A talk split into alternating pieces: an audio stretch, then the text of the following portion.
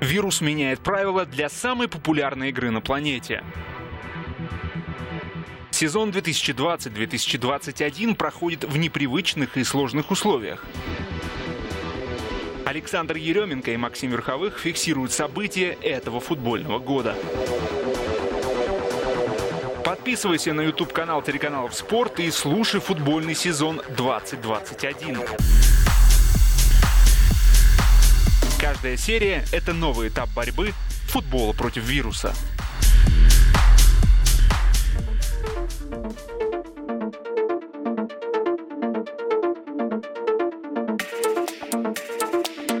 сложно. В общем, золотой мяч э, в этом сезоне, мне кажется, будет вообще очень критически воспринят в любом случае. В любом случае. Все будут э, очень сильно сомневаться в правильности решения.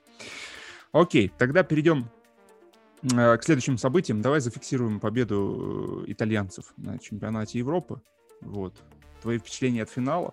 То есть мы изначально еще на групповом этапе принципе, хотели видеть Италию в финале, да, но слабо верилось, что такая команда может дойти. Я помню наш разговор, но она дошла и победила, я считаю, что заслуженно. И это хорошо. Ну, еще раз скажу, это не показатель уровня развития итальянского футбола. Да, они многое там сделали, мне бросили там ссылку, и я, э, кстати, написал свою статью э, в футбольном сезоне в телеграм-канале на трибуне, спорте как раз после этого, потому что я не увидел, каких изменений итальянцы... Точнее, я увидел, сколько они предприняли, но я не увидел результата. Где итальянские игроки, которые могут играть весь матч 90 минут? Где итальянские игроки, которые могут играть весь сезон, как, давайте вспомним, Месси, Роналду, которые могут выдать из 50 матчей в сезоне 30 они выдадут первоклассных. Итальянские игроки выдадут 15 от силы. И вот в этом, э, этим определяется сила игроков. Где итальянские игроки, которые играют за границей? Не в чемпионате проходном э, Франции Марко Верати, где он играет в самой богатой команде. Где итальян? Где ну, итальянский тренер? Челси. Вот, единственное. Вот, вот. Это, это выжимало. Фанаты Челси его просто терпеть не могут и хотят его выгнали. Ну, в общем, вот так вот я высказался. Считаю, что заслуженная победа итальянцев абсолютно красивая, блестящая, прекрасная. Но преувеличивать роль чемпионата Европы не стоит. Это отдельный турнир для спринтеров. И итальянцы прекрасные спринтеры. Англичан немножко жалко. Да, у них такой... Я говорил о том, что тактики победили колонизаторов, и говорил о том, что, скорее всего, на этом чемпионате мира колонизаторы победят снова, но англичанов можно назвать колонизаторами, они действительно активно колонизировали, и у них хороший ресурс.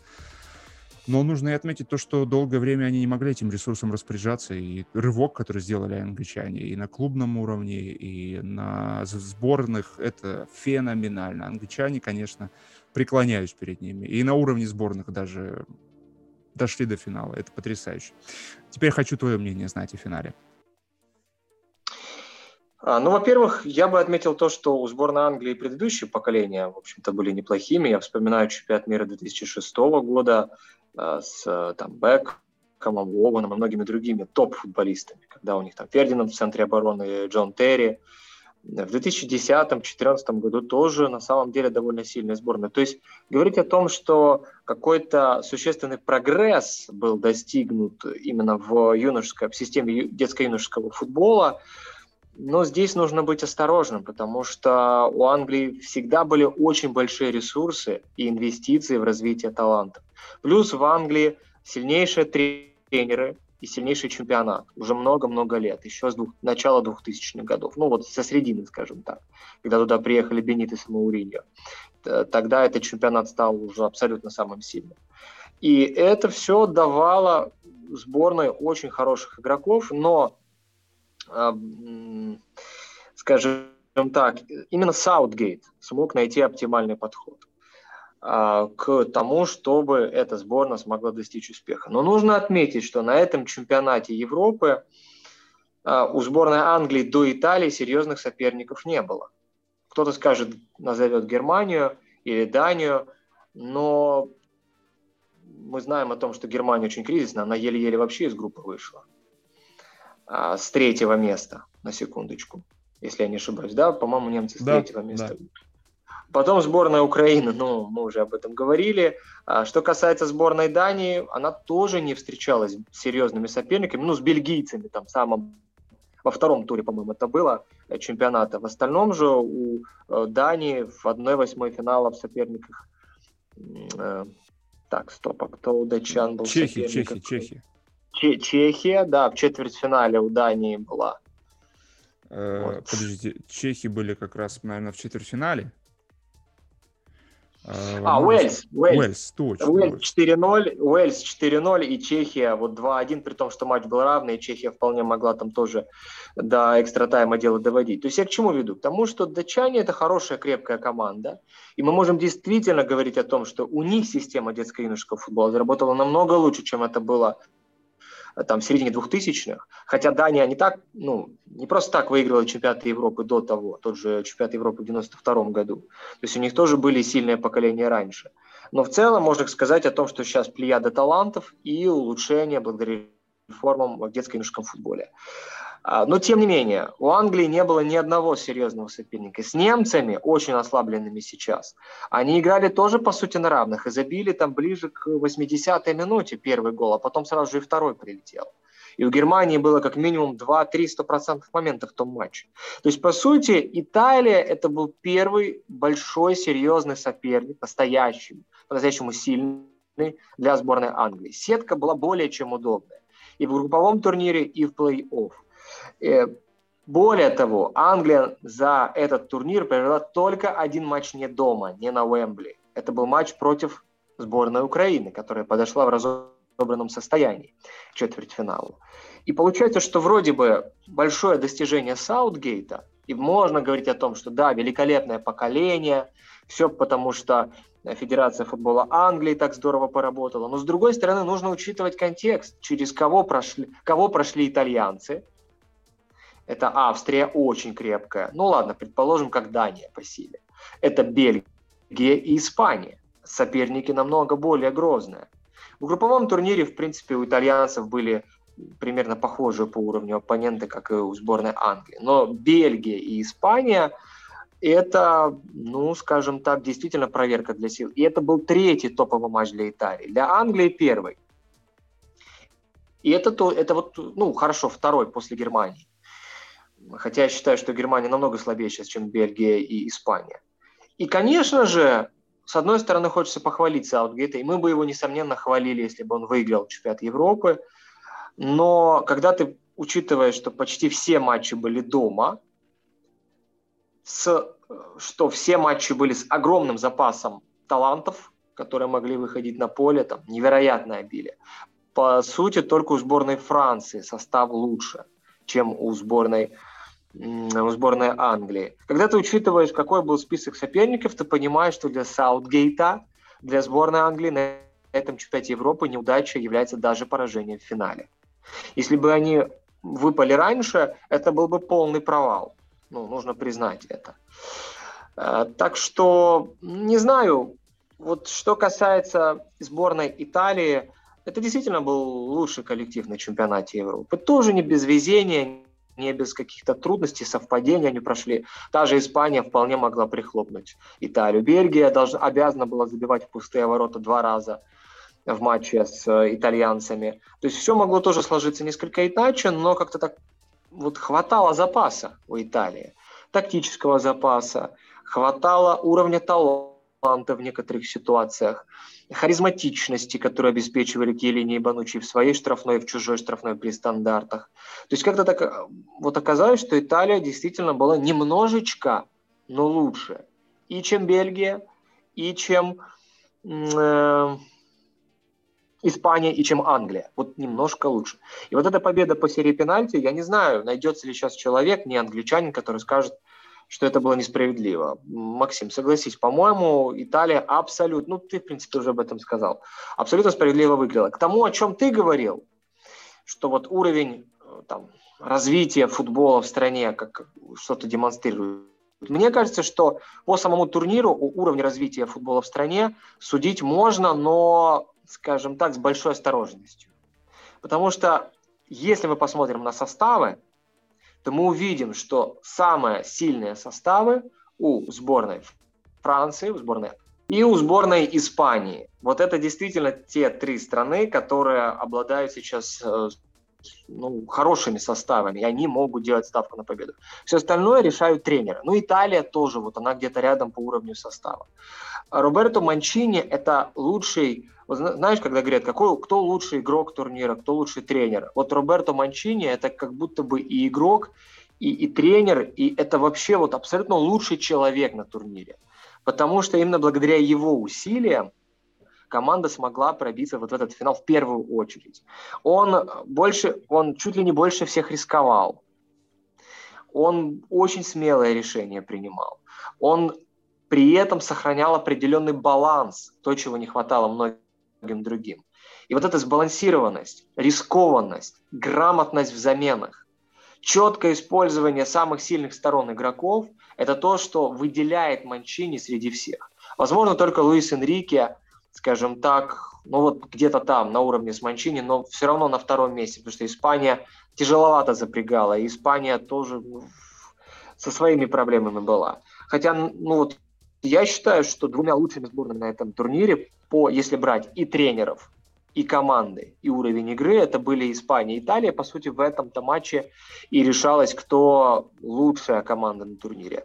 А, а уже судить о том, у кого как футбол развивается сейчас, ну, мы видим то, что у Италии на самом деле, если бы не Манчини, я очень сомневаюсь, что она бы прошла куда-нибудь, об этом говорят все эксперты, а, которые перед чемпионатом Европы оценивали ресурсы сборной Италии.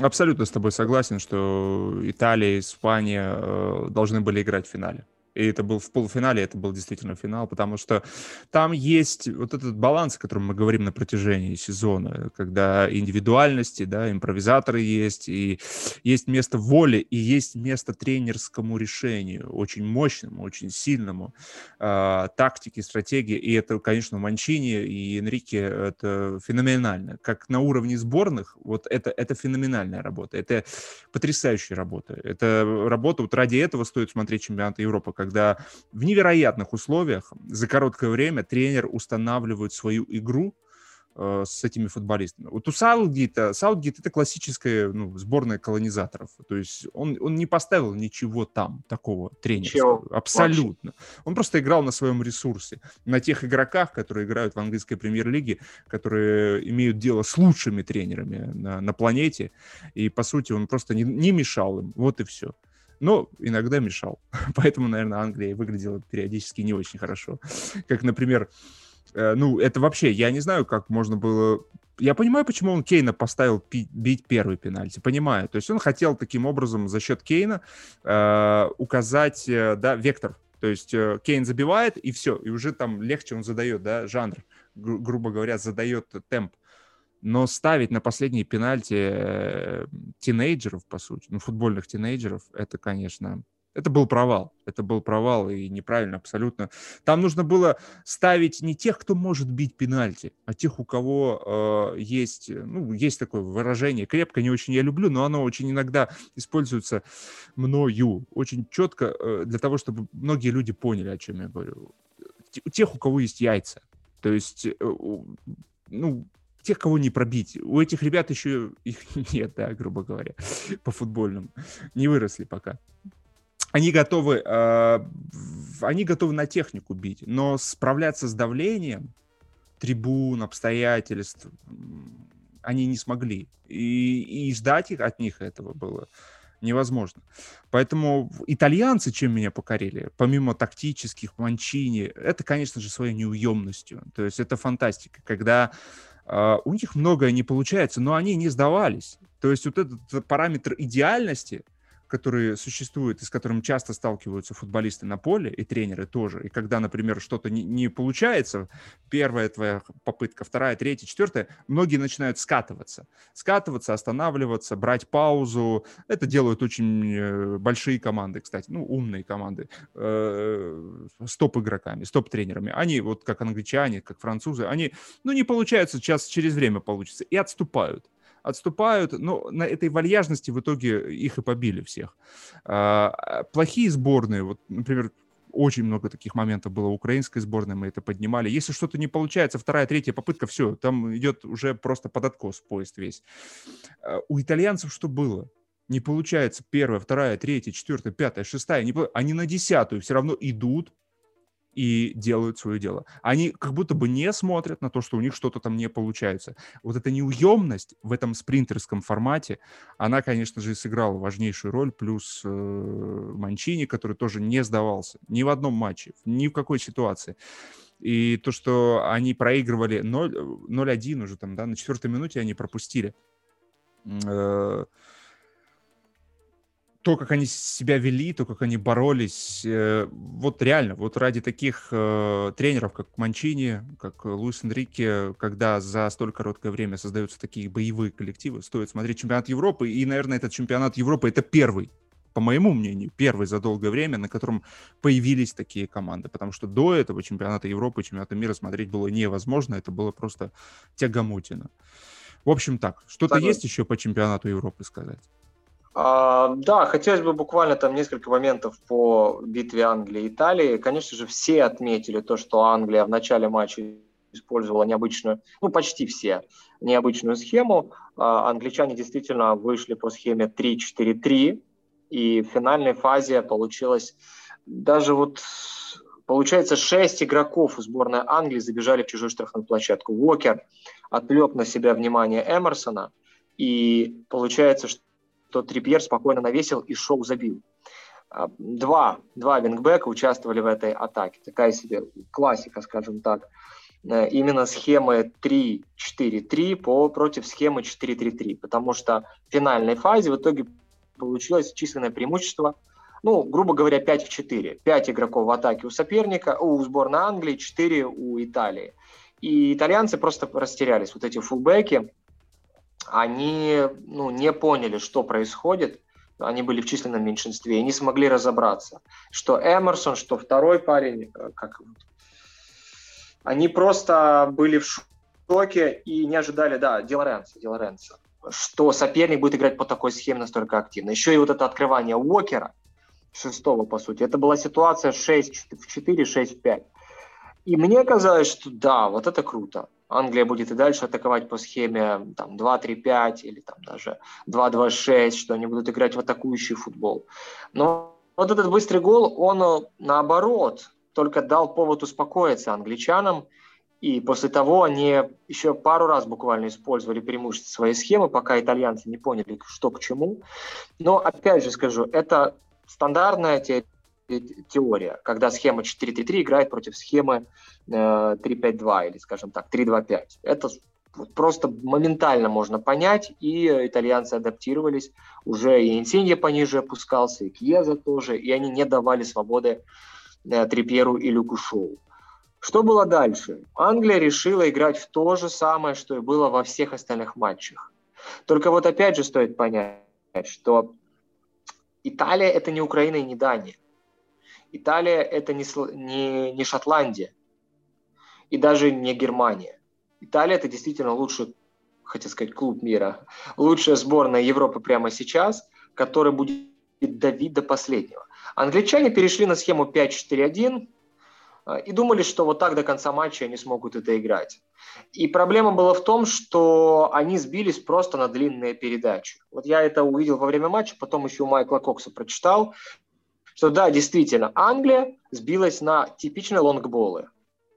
Есть, так, вот, есть даже разделение. Длинная передача на чужую половину, это ну, точная передача в надежде найти партнера. И лонгбол. Это просто вот длинный мяч, вот туда вперед. Бей вперед, игра придет. Почему Саутгей дал такую установку? Почему Пикфорд при первой возможности выбивал, куда глаза глядят мяч? Для меня это большая загадка. Я этого не понял, честно говоря. И если в первом тайме это работало, схема 5-4-1 с просто выбиваниями вперед, то э, да, почему это работало? Потому что Италия в атаке ничего не могла придумать. Ее комбинации не работали. Схема 5-4-1 очень хороша в. В оборонительной фазе это, я даже так скажу, наверное, самая лучшая схема вообще из всех, которые существуют. Но Англия не контратаковала, и поэтому у Италии было много времени на мяче. Более того, англичане садились в средний низкий блок, оставляли на открытом мяче Жоржиню, который мог думать. А если такие футболисты, как Жоржини, на мяче думают, со временем они, конечно, начинают чувствовать себя увереннее и пробуют разные варианты. Э, да, вот в ту точку, в другую точку. Они, как бы сказать, если дать плеймейкеру время, плеймейкеру и вообще сопернику, который играет за счет контроля, он нащупает ритм, он увидит эти, эти слабые стороны. И постепенно Италия уже к концу первого тайма, во втором тайме наращивала ритм. А Англия вместо того, чтобы хоть как-то изменить тенденцию в игре, как это было с Украиной, кстати. Во втором тайме Ан- Англия в матче против Украины вышла совсем другим настроем, с очень боевым, мощно они провели свои несколько атак. Но там э, Украина, правда, была как карточный домик, нужно было просто думать. Здесь э, было сложнее в этом смысле, и каких-то минимальных усилий Англии не хватило. И вот чем дальше, тем больше англичане садились все ниже и ниже и ниже в свою штрафную площадку. И к середине второго тайма было понятно, что если ребята не начнут сейчас контратаковать, им забьют. При том, что Италия 100% моментов почти не имела. Она просто давила, давила. Иногда Киеза за счет своего мега уровня. Это все отметили. Вот, кстати, еще человек, за которым я с большим вниманием буду следить в следующем сезоне. Э, возможно, это даже будущий обладатель золотого мяча, потому что техника и скорость у парня феноменальная. И вот это, вот помнишь, ты говорил про лидерство и писал статью отличную? Вот Кьеза – это лидер, который в том числе и с Испанией вытащил Италию в сложный момент. Это тот человек, который, кстати, сделает разницу там, где у других ничего не получается на топ-уровне. К сожалению, Кьеза травмировался, ушел раньше времени с поля. Но вот была ставка на Кьезу, но постепенно Италия все больше, ближе и ближе приближалась, начала создавать вот эти моменты, очень опасные, даже 100% там Пик, Пикфорд отбил. И в итоге Италия за второй тайм наиграла, по-моему, на 2 XG, то есть на два э, ожидаемых гола, на два мяча забитых. А, где-то спасал Пикфорд, где-то не хватало точности. А, но я не скажу, что Италии было много моментов, но два стопроцентных шанса у них точно было. У Англии ни одного. Ничего вообще. Потому что постоянно приняли мяч, выбили. Приняли мяч, выбили. Кейн был без мяча. Маунт без мяча. А если такие футболисты без мяча, от них пользы немного. И понятное дело, что в обороне оставалась не схема 5-4-1 со временем, а схема 5-2. То есть 7 человек были в обороне. Райс очень устал, Филлипс тоже, а, потому что когда ты без контратаки и только защищаешься, ты устаешь. У тебя ноги становятся ватными. Райс уже просто не, не был похож на себя. И в итоге Италия забивается стандарта. Казалось бы, да, гол со стандарта, не с игры, но это был гол абсолютно закономерный. И честно, вот я вам сейчас честно скажу, что перед игрой меня спросили, какой будет счет. Я написал 1-1. Я был в этом уверен, потому что, собственно, я знал, как Англия будет защищаться и что моментов будет немного в матче. А во-вторых, вот, вот это, до этого углового у меня мелькнула мысль. Сейчас Италия забьет. Вот это не потому, что я там какой-то эксперт, это просто чисто везение какое-то, интуитивное. Может быть, интуиция. Потому что вот интуитивно было видно, что англичане просели, просто жестко просели. И вот этот гол со стандарта, он был какой-то такой странный, там, ну, кривой, может быть, совсем некрасивый. Он был настолько закономерный, что даже если бы Италия не забила его вот тогда, она бы забила его чуть-чуть позже. Я в этом не сомневаюсь. Что творилось дальше? Англия ничего не показала вообще в атаке.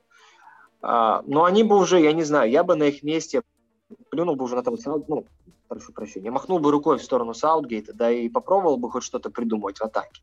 Но нет, все было длин, на длинных передачах замешано. В итоге Англия за весь матч не создала вообще ничего, кроме вот того гола. И пару рывков Стерлинга были хорошие за счет индивидуального уровня.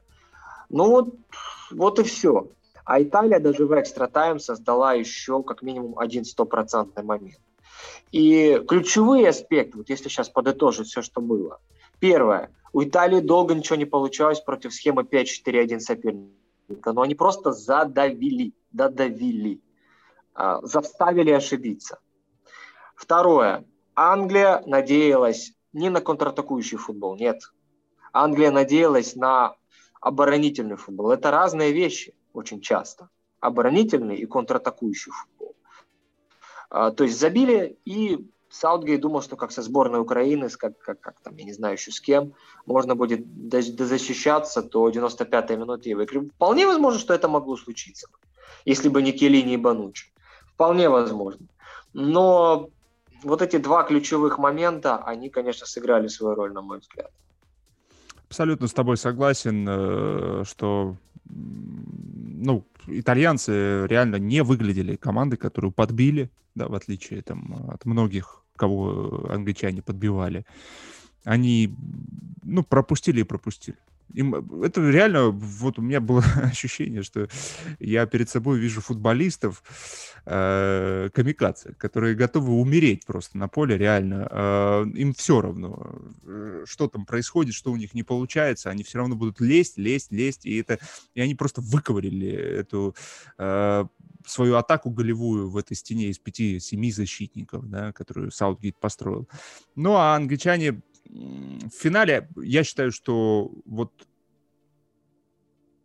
именно вот этот финал, он э, еще раз показывает, особенно на уровне сборных, нужны очень много футболистов, которые, э, ну, скажем так, вообще непригодны, по моему мнению, к клубному футболу, потому что очень нестабильны, но именно в спринтерском таком формате они очень пригодны. Это футболисты, которые себя не жалеют, которые, вот если они попали в заявку, то они будут там э, ну, все 90 минут, очень интенсивно работать, не думая о том, что у них там через три дня еще один матч, через три дня еще один матч, который влияет на распределение мест в зоне Лиги Чемпионов, а потом еще один матч, который влияет на выход из группы Лиги Чемпионов. И вот, вот эти вот все стратегии, они в голове не держатся. То есть э, для меня, я увидел на этом чемпионате Европы, что появилось уже мышление футболистов, которые готовятся к клубному сезону и думают и стратегии клубного сезона. А есть футболисты, вот и они э, э, с максимальной концентрацией собрались именно в, в составе сборной Италии, которые не думают об этих вот всех стратегиях, как там на сезон все. Вот они, вот есть игра, и все, паши, и, ну, сломают тебя, ну, и сломают, ну, как Спинацола сломали, и все, и он будет э, рвать там э, жилы. То есть это немножко такой вот э, старомодный футбол, но очень как раз тот самый, тот самый, в который, наверное, многие влюбились. И вот итальянцы, чем они прекрасны, они, они обновили вот этот вот старомодный футбол э, благодаря тактическим наработкам и работе Манчини. И вот, э, ну, это, это было здорово. Это классный был чемпионат Европы. Нужно отметить вот именно по итальянцам и по испанцам. Да, я бы еще единственное, что отметил, а, я очень рад, что победила все-таки модель сборной Италии и то, что испанцы так далеко прошли. Это значит, что когда ты строишь свою топовую сборную, например, тот же Роберто Мартинес в Бельгии, ты можешь сделать ставку на активный атакующий футбол. Ты можешь делать ставку на высокую линию обороны во многих ситуациях, на мощный контрпресс. И ты можешь добиться успеха, вот играя в такой футбол. И та, э, Испания на Евро 2008, на Евро 2012 демонстрировала тоже вот такой футбол, за что была вознаграждена. А Саутгейт выбрал другую модель, как и Мартинес, как и Сантуш, и многие другие тренеры именно топ-команд. Он выбрал модель Дешама. Мы защищаемся, а там что-нибудь придет. И в итоге, как Дешам проиграл Евро 2016 вот с такой моделью, обладая потрясающим составом, и на тот момент у Франции, ну вспомни, состав был намного круче, чем у Португалии. Это сейчас у португальцев обилие фантастических талантов. Тогда это была намного более скромная команда. И э, вот Франция дорого, дорого заплатила за такую ставку. А, а, игра от обороны. Да, потом они с другой стороны выиграли чемпионат мира. И, возможно, того же Саутгейта это вдохновило, что нужно выбирать модель, в первую очередь оборону, а там уже как-то сугубо за счет индивидуального таланта прорвемся. Но мы видим, что Англия дошла до финала, Англия проиграла, проиграла Италии, и Никита Васюкин заканчивает уже эту тему, да, и, возможно, даже наш выпуск. Э, здорово очень разобрал в своем паблике, в Телеграме, то, что у англичан, по сути, вот били лучше. Те, кто лучше всего бьют пенальти. Оказалось, что кроме вот этих молодых ребят, все остальные имели очень плохую статистику ударов с пенальти. И поэтому Саутгейт а, положил ответственность на плечи 19-летнего Сака Я вообще, я в шоке был от того, что этот парень под таким давлением трибун, 60 тысяч человек, 60 тысяч англичан, должен был пробивать этот решающий пенальти. И сейчас он в такой депрессии, судя по тому, что он пишет, тот же Санчо в депрессии. То есть получается, что Саутгейт подставил своих игроков, но даже не тем, что он поставил их бить пенальти, а тем, что он привел к тому, что этот пенальти случился. Можно было намного... Если бы Англия играла, забила быстро и дальше играла на контратаках в умный футбол, с вот этими смещениями Кейна в глубину, открываниями, параллельным курсом за спины соперникам, там, Маунта и Сака. Если бы Англия раньше сделала замены с выходом э, Санчо и, Грили, э, и Грилиша, да, Англия, конечно же, могла бы все закончить даже в основное время за счет своих суперталантов. Ну, в теории могла бы. Но мы видим то, что такая вот подстава случилась для Решфорда, Санчо и для Сака, которая на самом деле по статистике, ну это то, о чем ты говорил, да, они очень хорошо бьют пенальти, но когда такое давление, финал Евро, на тебя смотрит там от британской королевы до там, а, обычного простолюдина в Африке, то есть миллионы людей сейчас на тебе, конечно, психика 19-летнего парня, она может сломаться, который еще год назад вообще был неизвестно где. Букайо Сака, он вот появился, вот совсем недавно в составе Арсенала. Но это то, что я хотел сказать, да, по Евро. Я вот, слушая тебя, э, подумал вот о чем. Вот мы говорили много о том, что вот Украина играла неадекватно да, на этом турнире, выбрав вот эту вот э, рабочую, как ты сказал, правильно сказал, что можно действительно очень круто э, взламывать обороны крепкие за счет активного работы с мячом, но, как мы видим, это могут себе позволить испанцы и итальянцы с большим футбольным геном, да, э, ну, итальянцы, конечно, играли в другой футбол всегда, но, тем не менее, именно у них были эти фантазисты, такие как Тоти, как Баджо, ну, сейчас всех и не вспомнишь, э, куча игроков очень техничных. То есть, несмотря на то, что там футбол был катеначо, да, защищающийся, но там были потрясающие бомбардиры, форварды и плеймейкеры э, и опорные полузащитники и крайки всегда были классные. То есть э, итальянский футбол имеет э, богатый ген, э, и именно этот ген э, благодаря Манчини экспрессировал весь э, турнир, и он просто его направил вот в такой формат атакующего футбола. Э, мы не можем себе это позволить. Мы не можем себе играть в такой футбол. Но и вот я теперь, благодаря тебе, слушая тебя, подумал о том, что а ведь англичане и французы, и кто там еще у нас колонизатор с большим, теперь вот и португальцы можно туда вписывать их, как ты сказал, они ведь тоже играли, получается, не в адекватный футбол. Вот согласись, у э, Саутгейта есть как раз потенциал атакующий, чтобы играть именно в более проактивный футбол, но он выбрал модель слабую, как и Дешам. Он мог бы играть в более проактивный футбол. То есть, если в 2018 году это прокатило, то в этом году э, уже недостаточно было. То есть условия поменялись, да, и соперники поменялись. То есть я считаю, что действительно, как ты думаешь, может быть, благодаря этому чемпионату Европы, наконец-то такие большие колонизаторы, как Англия, Португалия, как Франция, начнут понимать и менять свой футбол и действовать наконец-то первым номером? Я думаю, что да, скорее всего это так. Мы видим, то, я же говорил уже в том числе о сборной Испании. Мне кажется, что современные тенденции даже в клубном футболе, они очень влияют на футбол сборных. И постепенно та же Германия сейчас новым тренером попытается э, с Ханси Фликом, если я не ошибаюсь, попытается да, да. играть в атакующий футбол более организованный. Италия, я думаю, с Роберто Манчини точно не будет отказываться от своих принципов. Э, Испания, как всегда, как обычно, остается на своих теперь уже традиционных, скажем так, э, методах работы. Поэтому я очень надеюсь, что следующий чемпионат мира, он будет таким же интересным, как последний чемпионат Европы. Очень важно, чтобы такие сборные, как Германия, Италия, Испания, проходили как можно дальше, и это будет обеспечивать нам шоу. Может быть, со временем и у Бельгии поменяется тренер, придет кто-то более проактивный, более кто-то более креативный и смелый, скажем так. То есть, ну, есть такая надежда. Есть, что будет больше атакующего футбола меня. А как ты думаешь?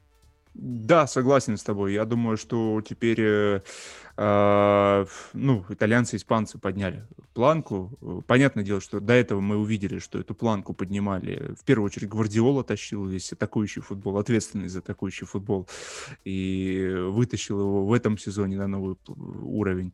Поэтому ты прав, чемпионат мира, я думаю, нам подарит что-то этакое. Все увидели, что нужно играть по своим способностям, да, украинцы, грубо говоря, поняли, что нужно играть по своим способностям, более оборонительный футбол. А когда у тебя, извините меня, такая сборная, как у Франции, и у Германии, и у Португалии, и у Англии, то нужно играть в атакующий футбол.